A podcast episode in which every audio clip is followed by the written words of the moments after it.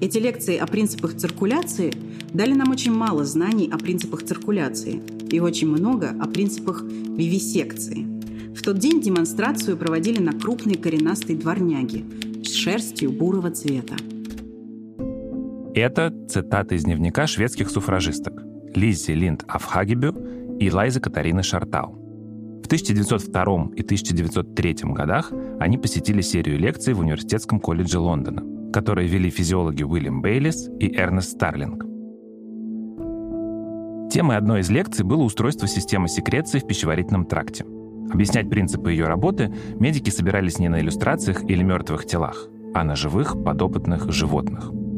Именно поэтому в дневнике использовано слово «вивисекция». Считайте, что это дисклеймер. Если вы тяжело переносите сцены описания жестокости, лучше сразу перемотать на пару минут вперед, чтобы не слушать, что там дальше. У собаки был вскрыт живот, разрезана мускулатура, рассечены и перевязаны кровеносные сосуды. Кишечник был отчасти вынут и смещен вправо, чтобы открыть почку. Вторая почка была изолирована и помещена на специальный измерительный инструмент под названием анкометр. Шея собаки была также вскрыта. Блуждающий нерв подвергался стимуляции. По ходу демонстрации стимуляцию усиливают и делают более продолжительной. Измерительный прибор показывает уменьшение почки в объеме вследствие падения кровяного давления. Бейлис вскрыл пса, и теперь они с ассистентом пропускают собаке ток через блуждающий нерв. Этот нерв соединяет мозг с органами брюшной полости и передает много разных команд, но Бейлис пытается запустить через него усиленную секрецию желудочного сока. Кроме того, в еремную вену и сонную артерию вставлены канюли. Это такие полые иглы, через которые можно вводить вещества в кровь эксперимент идет не очень. Голова животного накрыта тряпицей, а тело ее частично закрыто шерстяным покрывалом. Раздается тихое скуление, и сначала нам кажется, что это из соседней операционной, где вскрывают другую собаку. Но скуление становится все громче и жалобней. По шевелению покрывала видно, что собака пытается освободиться – Ассистент капает что-то на трепицу, прикрывающую морду животного. И профессор объясняет нам, что собаке до операции дали морфий и немного хлороформа. Очевидно, что и того, и другого собаке дали действительно очень немного. Собака затихает, но через некоторое время снова начинает скулить и дергаться. Исследователи копаются в одном из измерительных приборов. Их уши приучены не слышать звуков, которые издает пес – Затем собаки через еремную вену вводят экстракт надпочечников, чтобы продемонстрировать расширение почек. Это все цитаты с сокращениями, но на самом деле там еще много чего делают с этой собакой. Отрезают фрагменты внутренности и нервов и вкалывают различные растворы. Собака периодически начинает дергаться и выть сквозь намордник, но ее тело очень прочно зафиксировано ремнями на операционном столе. Иногда ассистент капает ей на морду анестетик, но не более того. Профессор режет и шутит. Студенты смотрят и смеются. После занятия им разрешают подойти вплотную к скрытой собаке, и они слышат, что она пытается рычать. Для собаки это не первая вивисекция. Ее тело вскрывали и зашивали в образовательных и демонстрационных целях уже дважды. Когда закончилась третья вивисекция, она скулила и подвывала еще около четверти часа. И в конце концов умерла, когда студенты и профессора уже покинули аудиторию. Все это шокировало студенток-суфражисток. Они опубликовали свой дневник, и в результате разразился грандиозный общественный скандал. После него в Лондоне появился первый памятник лабораторному животному, тому самому бурому псу. Теперь таких памятников в мире много. В Новосибирске бронзовая мышь вяжет спицами молекулу ДНК у Центра генетических исследований. В Сухуме стоит памятник подопытной обезьяне. Клички на таких памятниках встречаются редко, потому что почти все они групповые. За год в мире гибнет около 150 миллионов лабораторных животных. Привет! Меня зовут Федор Катасонов, я педиатр, и это подкаст «Почему мы еще живы?» о медицинских открытиях, которые изменили мир – и в этом эпизоде речь пойдет о тех, чью жизнь медицина довольно буквально забрала в обмен на эти открытия. И о том, почему самая гуманистическая наука иногда с таким трудом находит в себе место для человечности. Это история об экспериментах на животных.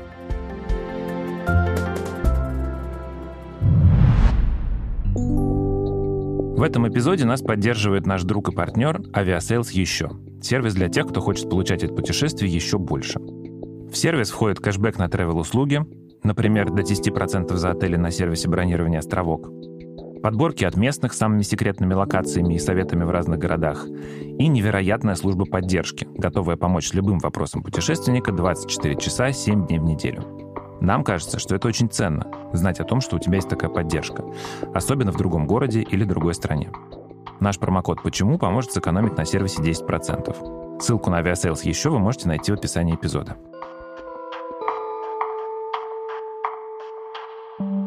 Эксперименты на животных — это то, что сопровождает медицину еще с тех времен, когда она практически не отличалась от магии. Вивисекцию практиковал еще во втором веке нашей эры греческий врач Гален. И кажется, он же одним из первых столкнулся с главной дилеммой экспериментальной медицины. Лечить надо людей, но резать их ради любопытства нельзя, поэтому резать приходится животных. Во времена Галена были запрещены даже вскрытие трупов, так что он изучал принципы устройства организмов на маготах — это такие небольшие бесхвостые макаки, которые водятся на севере Африки и юге Европы. Ничего более похожего на человека в распоряжении Галена не было. И по легенде это же привело его ко второй дилемме экспериментальной медицины. Выносить страдания животных, у которых есть выражение лица, очень сложно. Поэтому, по легенде, он в итоге переключился на свиней. Проверить свои выводы на людях он не мог, поэтому рекомендовал своим ученикам ходить на гладиаторские бои — Видимо, потому что там можно было посмотреть на внутренние органы человека и сравнить их со свиными. Учение Галена об устройстве человеческого тела легло в основу европейской медицины и практически не подвергалось критике на протяжении ближайших тысячи лет. Кстати, о том, как человечество разбиралось в анатомии, у нас есть отдельный эпизод. Он называется «Мертвые учат живых». Только под конец Средневековья учения Галена стали пересматривать. И выяснилось, что вивисекции обезьян и свиней дали ему отнюдь не самое точное представление об устройстве организма. И эта проблема сохраняется в экспериментальной медицине до сих пор. Далеко не все выводы, сделанные в экспериментах на животных, оказываются применимы для человека – то есть вообще вот моя лаборатория называется лаборатория трансляционной медицины. Трансляционная медицина – это как раз отрасль знаний, которая отвечает на этот вопрос. Насколько эффективно мы можем перенести на человека те результаты, которые мы получаем с использованием животных, клеток, неважно чего другого, любых тест-систем. Рассказывает Владимир Попов, руководитель лаборатории трансляционной медицины на медицинском факультете МГУ и один из основателей Ассоциации специалистов по лабораторным животным. Сейчас в медицине существует такая ситуация, которая называется трансляционный кризис. То есть эффективность трансляции, переноса э, результатов, которые мы получили до этапа клиники, то есть до человека на человека, он очень неэффективен. Его там можно по-разному оценивать. Но вот современные авторы дают там от 15 до 20, но не больше 30%. Это значит вот что. Если я поставил эксперимент на условных мышах да, и получил какой-то результат, например, вещество X повышает давление в такой-то концентрации там, на 10 миллиметров ртутного столба, то вот этот результат воспроизведется на человеке в общем виде в 20% случаев. То есть те результаты, которые мы получаем на животных, и на основании которых мы строим свои представления о физиологических особенностях человека, каких-то терапевтических подходах, они воспроизводятся на человеке крайне редко. Вот приблизительно там 20% случаев. То есть, когда в медицине активно начали использовать животных в качестве модельных объектов, то негласно, а кое-где даже и гласно бытовала такая концепция, что мышь — это маленький человек. Ну, просто меньше там в 50 раз. Да, не в 50 больше, неважно. Да, ну, крыс, соответственно, тоже маленький человек, только чуть побольше. А кролик — это еще один маленький человек. А вот есть еще обезьяна, которая вообще почти человек, только поменьше и не человек, да, поэтому можно себе делать что угодно. На самом деле все эти концепции не верны. Они не верны, и сейчас мы уже понимаем, что они не верны настолько, что непонимание вот этой самой пропасти между человеком и мышью, кроликом и обезьяной, оно мешает нам эффективно переносить э, научные данные с животных на человека. Как я уже говорил, эта проблема, что выбирать приходится из того, что есть, была знакома еще Галену и тормозила медицину тысячелетиями. Скрывать трупы европейским медикам запрещала христианская мораль, и в человеческой анатомии средневековые врачи понимали довольно плохо. Людей лечили парами ртути и кровопусканиями. В раны заливали раскаленное масло бузины. В общем, если вы давно слушаете этот подкаст, то слышали про всю эту дичь не раз. Но еще этот чрезвычайный пиетет к человеческому телу приводил к тому, что какие-либо подвижки в области экспериментальной медицины могли произойти только в области экспериментов над животными. Не случайно один из основателей экспериментальной медицины был одновременно одним из самых страшных вивисекторов в истории.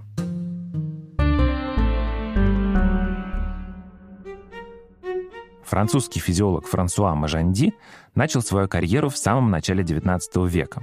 И первая же его работа называлась «Некоторые общие идеи и явления, исключительно свойственные живым телам». Мажанди исследовал функции разных нервных волокон и окончаний и был весьма успешен как физиолог. До сих пор некоторые явления и участки в нервной системе носят его имя. Однако в экспериментах была очень важна реакция подопытного, чтобы проследить эффект от стимуляции нерва. Поэтому он работал с живыми животными. Им было очень-очень больно. Он также устраивал публичные презентации, на которых скрывал животных при большом скоплении народа. На одной из них присутствовал полковник армии Великобритании и член парламента Ричард Мартин. По его описаниям мы знаем о вивисекции гончей, которую Мажанди проводил публично и с избыточной жестокостью. Тело животного было приколочено гвоздями к операционному столу, в частности, за ухо. Так Мажанди фиксировал голову животного, когда во время вскрытия демонстрировал его лицевые нервы. Вивисекция длилась два дня.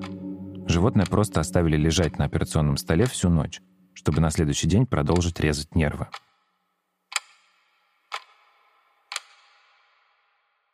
Вся эта сцена так впечатлила Мартина, что, вернувшись домой в Великобританию, он стал лоббировать первый в истории человечества закон о жестоком обращении с животными, который приняли в британском парламенте в 1822 году. Почти сто лет спустя этот закон сыграет существенную роль в истории с вивисекцией бурого пса, но к ней мы вернемся немного позже. Эксперименты Мажанди шокировали не только британских политиков, но и его коллег-физиологов. Его обвиняли в откровенном садизме и причинении подопытным животным неоправданных страданий. Среди критиков Мажанди был, в частности, Чарльз Дарвин. Мажанди парировал тем, что нервную систему изучать безболезненно невозможно. Я бы сказала, что, конечно, это миф, что ученые, которые работают с животными, относятся к этому как данности. Для них это очень непросто. И, конечно же, сокращение страданий минимизация боли животного в испытаниях и его неудобства — это действительно важный критерий. Рассказывает нейробиолог Лаура Коробова. Сейчас она занимается изучением строения мозга на машинных моделях. Например, я работаю в институте в Южной Калифорнии, и у нас есть отдельная команда людей, которые следят за тем, чтобы протокол по работе с животными полностью выполнялся по всем его шагам. То есть это человек, перед которым не стоит задача найти ответ на какой-то вопрос. Задача этого человека — следить за тем, чтобы каждый этап в исследовании соблюдался и чтобы на каждом этапе исследования животные не получали дополнительных страданий там, где их можно избегать. Соответственно, любой шаг в таком процессе, а, он выверен, и всегда стоит вопрос о том, а принесет ли вот это вот конкретные действия страдания животному или нет. И скорее протокол изменят и изменят направление исследований, чем скажут, а нет, ничего страшного, животное тут помучается, и да бог с ним. Но во времена Мажанди никаких людей, которые следили бы за гуманным отношением к лабораторным животным, не было. Скандалы вокруг его экспериментов не помешали ни его исследованиям, ни педагогической деятельности. Одним из учеников Мажанди был другой великий физиолог – Клод Бернар. Сегодня его называют основоположником эндокринологии и королем вивисекции одновременно. Свои исследования органов пищеварения он тоже проводил на живых животных – в своих работах он описывал связь нервной системы и механизмов внутренней секреции. В частности, одна из его работ посвящена роли блуждающего нерва в передаче сигналов от мозга к органам брюшной полости. Помните? Именно по этому нерву пускали ток бурой собаки на вивисекции в Лондоне. Бернар продолжил развитие экспериментальной физиологии и написал немало работ не только о методиках вивисекции, но и о том, как ученому следует воспринимать свой труд. Вот вам цитата. Физиолог не просто человек. Физиолог – человек знания, человек, одержимый и поглощенный научной идеей. Он не слышит криков боли, которые издают животные. Он не видит льющейся крови. Он не видит ничего, кроме своей идеи и организмов, которые таят в своих телах ответы на его вопросы. Звучит грозно. Когда такие задачи, даже и неловко как-то говорить, что в гуманистической науке должно быть место для человечности. Бернар был не единственным, до кого доносились крики боли. Потому что многие свои эксперименты он проводил дома. Его домочадцы были свидетелями того, как он искал в телах собак и кошек ответы на свои вопросы. Жену Бернара звали Мари Франсуа Мартен. Они были женаты не по любви, а по расчету – в частности, на щедрое приданное невесты Бернар организовывал свои эксперименты и закупал бездомных животных для вивисекций. Мари присутствовала на опытах, которые ее муж устраивал вместе со своим учителем Мажанди. В ее воспоминаниях сохранилась сцена, в которой Мажанди, оперируя на живой собаке без всякой анестезии, кричит сквозь свой животного. «Да заткнись ты уже, тупая тварь!» Мари Франсуа была в таком ужасе от происходящего, что стала выступать с публичной критикой методов экспериментальной физиологии и стала одной из основательниц движения противников вивисекции. В 1869 году они с Бернаром развелись после 25 лет брака. И Мари вместе с дочерьми основала один из первых приютов для бездомных животных, просто чтобы спасти их от рук бывшего мужа. Карьера Клода Бернара от этого особенно не пострадала. Когда Мажанди ушел на покой, Бернар сменил его на посту профессора, получил множество научных наград и почетных титулов. В 1876 году король вивисекции умер, но движение противников вивисекции продолжало расти –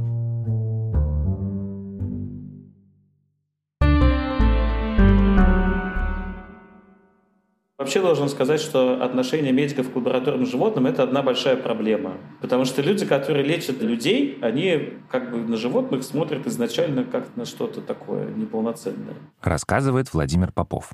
В основном люди, связанные с медициной, считают, что страдания животных оправданы тем, что там потенциально все это может принести пользу людям, и совершенно не готовы критично пересматривать свои реальные практики. Но вот из того, что я заметил, э, конечно, особенно здесь вот славятся хирурги. Видимо, поскольку они сильно инвазивные манипуляции с людьми производят, животных им кажется совсем не жалко.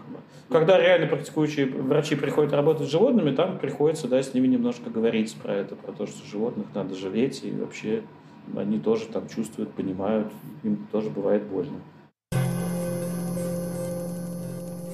К тому моменту, когда в университетском колледже Лондона физиологи Уильям Бейлис и Эрнст Старлинг растянули на операционном столе бурого пса, законы о жестоком обращении с животными действовали в Англии уже несколько десятилетий. По ним нельзя было подвергать животное более чем одной вивисекции – а перед операцией его следовало обезболить. Но все знали, что инспекции закрывают глаза на нарушения, а физиологи для экономии при вивисекции разбавляют анестезирующий раствор.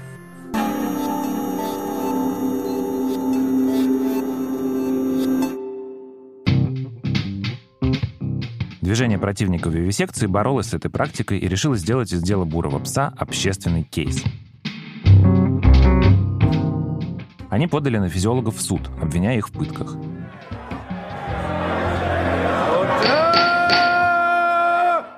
Но проиграли процесс. Судья назвал дневник студенток истерическим и признал обвиняемых жертвами клеветы. В ответ движение собрало средства и в 1906 году установило памятник бурому псу. В двухметровый постамент были встроены специальные поилки для собак и лошадей, а также установлена табличка. В память о буром псе, который был замучен до смерти в лабораториях университетского колледжа в феврале 1903 -го. Он подвергался вивисекциям на протяжении двух месяцев и переходил от одного вивисектора к другому, пока смерть не стала его освобождением. Также в память о 232 собаках, которых подвергли вивисекциям в тех же лабораториях в 1902 году. Мужчины и женщины Англии. Доколе. Эта надпись буквально взбесила медиков из колледжа. 20 ноября 1907 года группа из 10 студентов пришла к памятнику и попыталась разбить статую собаки кувалдой. Полиция задержала всех десятерых, и магистрат выписал каждому штраф в 5 фунтов стерлингов. В ответ на это медики устроили шествие, в конце которого попытались поджечь, а потом бросили в Темзу чучело городского магистрата.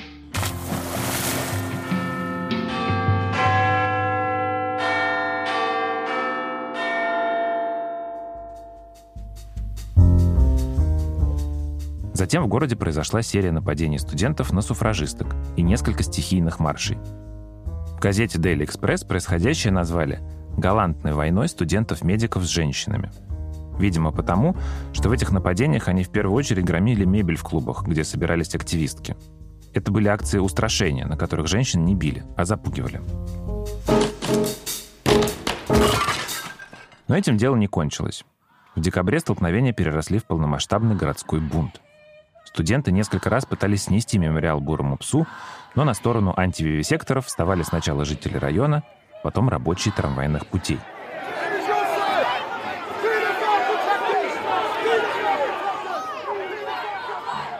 Лиззи Линд Афхагебе и Лиза Шартау, чьи дневники запустили весь этот общественный кейс, подвергались нападениям. Студенты пытались штурмовать госпиталь антививисекторов, и полиция города просто перестала справляться с происходящим, потому что в борьбу включились практически все политические активисты Лондона с правого и с левого флангов.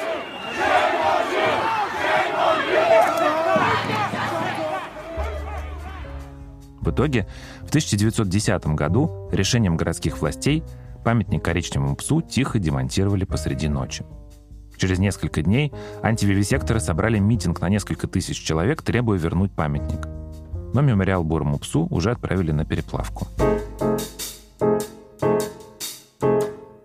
Во-первых, вот то тестирование на животных, которое, как правило, попадает в общественную сферу внимания, это на самом деле некоторый конечный уже этап, самый последний этап пути пути препарата к человеку, на котором, собственно, исследователи обязаны провести его оценку с точки зрения эффективности безопасности. Это некоторая очень сильно зарегулированная область, и на ней обычно сосредоточено и внимание регулятора, и внимание потенциальных пациентов, и внимание компаний, которые зарабатывают на этом деньги, и внимание общественности. Но на самом деле надо понимать, что это только последний шаг. А перед этим последним шагом еще довольно длинный путь.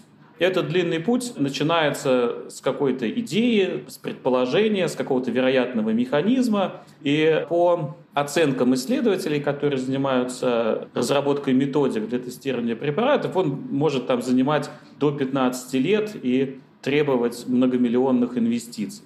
Если мы говорим об этом последнем пути, а, собственно, о тестировании, о регламентных исследованиях, то здесь замена животных на какие-то альтернативные методы возможно и активно применяется. Дело бурого пса стало кульминацией общественного противостояния вокруг темы жестокого обращения с животными. Почти сразу после него началась эпоха мировых войн, и на несколько десятилетий на первый план вышла тема жестокого обращения людей с людьми.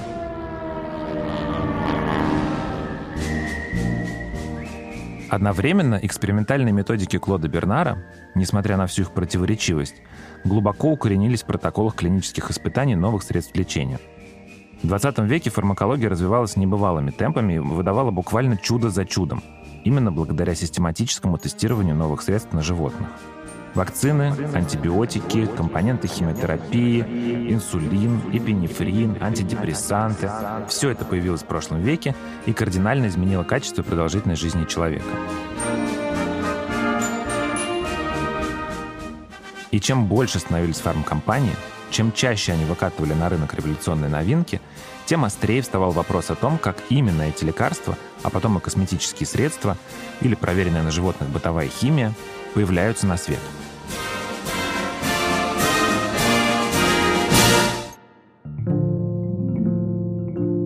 Ведь по существу, если вы видите на упаковке чистящего средства надпись о том, что делать, если оно попало в глаза, то до недавнего времени это могло значить только одно. Где-то там, в лаборатории, исследователи закрепили кролику веки и насыпали полные глаза пемолюкса. А теперь посмотрите на полку с бытовой химией или загляните к себе в аптечку и посчитайте, сколько там этикеток с такой надписью. Я думаю, что э, все, что связано с постановкой вопроса про этику, это каждое общество и сообщество решает в отдельности. Рассказывает Лаура Коробова. Для каких-то сообществ можно использовать животных для испытания лекарств, нельзя применять и использовать их для того, чтобы косметику тестировать. Я не берусь отвечать на вопросы, которые связаны с этикой, именно потому что их нельзя померить, потрогать, как-то применить какую-то формулу к этическим вопросам. Для себя лично я не понимаю, почему спустя столько лет известных молекул, которые работают в косметологии, нужно продолжать косметические средства на животных использовать, э, но я не фармацевт, я не человек, который работает в этой индустрии, и, вероятно, я чего-то просто не знаю и не понимаю. Но факт того, что существует косметические средства, которые не использованы на животных, э, наверное, это означает, что есть методы, как этого избежать. Мы знаем, что появляются отдельные команды людей, задачи которых следить за тем, чтобы животные внутри эксперимента чувствовали себя максимально комфортно, говорит о том, что да, эти изменения есть, и я не слышала о том, чтобы такие коллективы, такие команды были в, в институтах столетней давности, где к людям-то относились так себе, к животным и подавно. Сложно сказать, сколько бессмысленных и жестоких экспериментов было проведено просто, чтобы соблюсти формальные требования надзорных органов. Но всерьез бороться с этим начали в 1959 году. Тогда британский ученый Билл Рассел выпустил серию статей о том, как уменьшить страдания и сократить вред, наносимый животным во имя науки. Он сам был зоологом и за несколько лет до этого защитил диссертацию об эндокринной системе у одного вида южноафриканских лягушек. Правила экспериментальных исследований, созданные основателем эндокринологии Клодом Бернаром, его не устраивали. И свои эксперименты для диссертации он старался ставить как можно более гуманно – из этого выросла целая новая методология экспериментальных исследований, которую сегодня называют концепцией трех R. Это от английского replacement, reduction and refinement. То есть замена, сокращение и усовершенствование. Под первым пунктом подразумевается поиск альтернативных методов исследования – я бы сказала, что альтернатива использованию животных в исследованиях — это в первую очередь, наверное, компьютерное моделирование и применение алгоритмов машинного обучения. Если мы говорим о поиске новых молекул и активных веществ, которые будут таргетно связываться э, с мишенями в клетках, то методы моделирования и машинного обучения, конечно же, не построят э, формулу волшебных лекарств от всех заболеваний, но с помощью такого моделирования можно достаточно сильно сократить список список лекарств кандидатов, а это, в свою очередь, уменьшит количество исследований, которые будут проводиться на животных и сократит число животных. Да, это не идеальная, конечно, история, не идеальная картина, но это все равно лучше. Другая альтернатива — это выращивание органоидов, то есть, это, по сути, такие модели органов из стволовых э, клеток человека. Такие протоколы написаны, и э, с ними работает большое количество ученых, и большое количество ученых выращивает в пробирке модели многих органов. То есть следующий шаг — это, наверное, создание полиорганных систем, в которых можно изучать то, как конкретные вещества влияют на систему органов. Не на один какой-то конкретный тип клеток или тканей, а на систему. Да, конечно, научное сообщество довольно далеко от создания таких систем, но то, что многие ученые над этим работают, работает, это, в общем, дает надежду на их использование в будущем. Пока мы действительно не научились выращивать комплексы органов, чтобы проверять, как, допустим, лекарство от болезни почек воздействует на печень. Но методика выращивания человеческих тканей в пробирке – это пока один из лучших ответов на трансляционный кризис, о котором рассказывал Владимир Попов в начале выпуска. Из-за этого кризиса современная медицина вылечила мышей от вируса иммунодефицита уже, кажется, десятком разных способов, но до сих пор не справилась с ним у людей.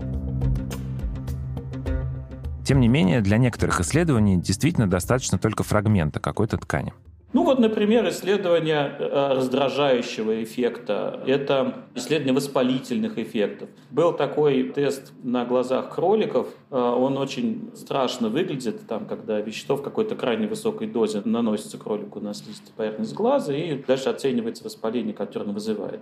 Вот сейчас существуют разнообразные системы, существует искусственная роговица, существуют просто культуры клеток, которые отвечают примерно так же, как кроличий глаз. Единственное, что надо понимать про вот эти вот альтернативные методы, что в случае регуляторных исследований там важность отрицательного результата не равна важности положительного результата. То есть если получается положительный результат, то есть вещество вызывает раздражение, то это безусловный повод для того, чтобы прекратить исследование этого вещества и дальше его до животных не доводить. Но если получается отрицательный результат, то есть раздражения нет, вещество считается условно нетоксичным, то тогда все равно потом должен быть этап с животными перед тем, как оно попадет к человеку. Следующая R — это reduction, то есть поиск способов сократить количество подопытных животных. В частности, это означает обращение к аналогичным исследованиям, чтобы не повторять эксперименты над животными. А пункт про усовершенствование касается скорее самих методов исследования. Использование неинвазивных методов, тщательная анестезия и вообще поиск такой формы эксперимента, в которой животное переживает как можно меньше страданий. На основе правила трех R в итоге и сформировались современные представления о биоэтике. Они по-разному применяются в разных странах – и изменения эти часто бывают незаметны. Биотические правила нам предписывают не работать на высокоразвитых животных, если мы можем работать на животных э, низкоразвитых. Но э, надо понимать, что это вот высоко и низкоразвитых это некоторый штамп. Но на самом деле имеется в виду, конечно, животные, которые ближе к человеку, животные, которые дальше от человека. Это интуитивно понятно, какие ближе, какие дальше. У нас есть биотические комиссии, которые нам разрешают проводить исследования.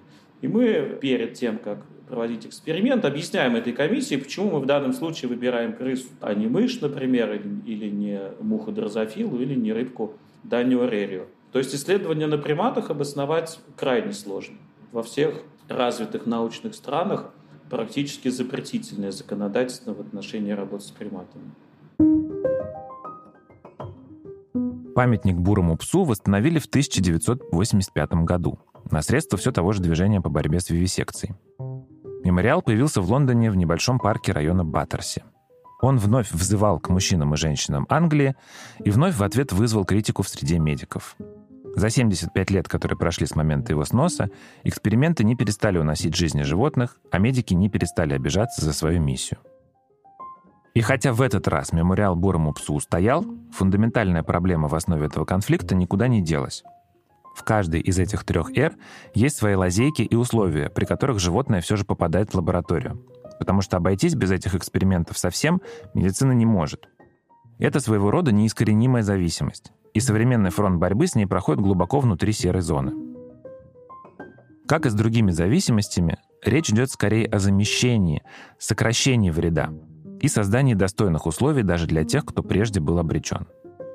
И благодаря этому где-то внутри этой серой зоны появляется новое место для человечности.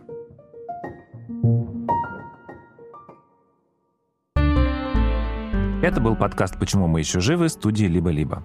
Мы делали этот эпизод вместе с автором сценария Семеном Шишениным, редакторкой Настей Красильниковой, медицинским редактором Нигиной Быгмуродовой, продюсерами Кириллом Сычевым, Ликой Кремер и Ксенией Красильниковой, звукорежиссером Ниной Мамотиной и композиторами Кирой Вайнштейн, Михаилом Мясоедовым и Алексеем Зеленским.